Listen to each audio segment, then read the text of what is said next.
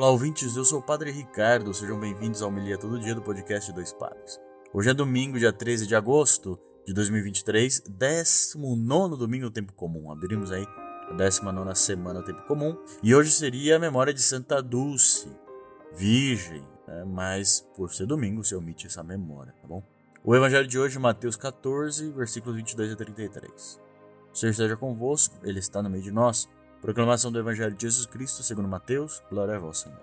Depois da multiplicação dos pães, Jesus mandou que os discípulos entrassem na barca e o seguissem à sua frente, para o outro lado do mar, enquanto ele se despedia das multidões. E depois de despedi-las, Jesus subiu ao monte para orar a sós. A noite chegou, Jesus continuava ali, sozinho.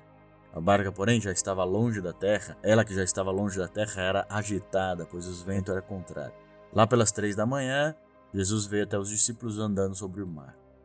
Quando os discípulos o avistaram andando sobre o mar, ficaram apavorados, disseram, é um fantasma. E gritaram de medo.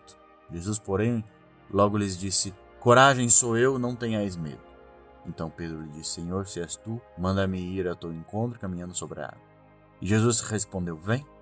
Pedro desceu da barca e começou a andar sobre a água em direção a Jesus, mas quando sentiu o vento, ficou com medo e, começando a afundar, gritou, Senhor, salva-me. Jesus logo estendeu a mão, segurou Pedro e disse, homem fraco na fé, por que duvidaste? Assim que subiram no barco, o vento se acalmou. Os que estavam no barco prostraram-se diante dele, dizendo, verdadeiramente tu és o Filho de Deus. Palavra da salvação, glória a Deus, Senhor.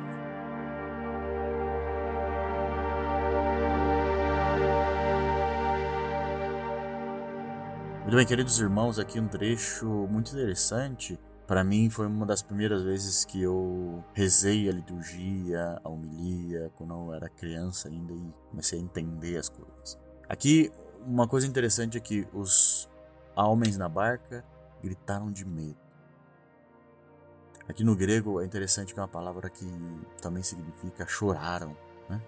Choraram de medo. E depois Pedro grita, Senhor, salva-me. E esse gritar também é o mesmo sentido de chorar.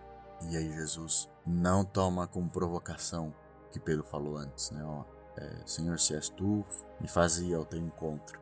Não toma como uma provocação, como uma tentação, né? E sim como um convite até. Jesus aproveita disso e diz, vem. Ou seja, o meu poder, a minha palavra é maior do que a sua, de dúvida. E essa é uma analogia para a vida, né? Muitas vezes a gente está numa, numa tempestade, num maremoto, um vento contrário.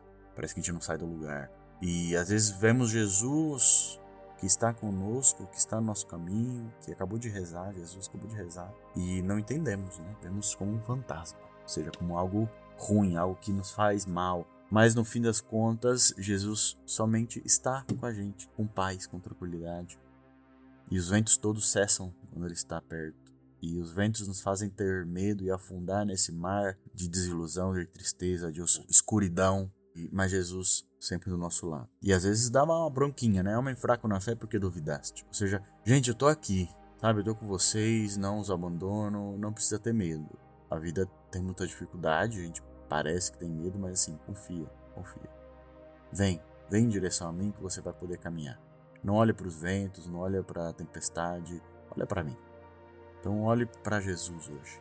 E ele pode estar numa árvore, pode estar num, num sorriso de uma criança, pode estar numa pessoa que te dê um bom dia durante o dia de hoje. Jesus pode estar em saborear uma comida diferente que você provou hoje. Jesus está na ida para a igreja rezar o domingo. Enfim, em muitos lugares. Apenas viva com intensidade esse momento, com confiança e com fé, sem medo.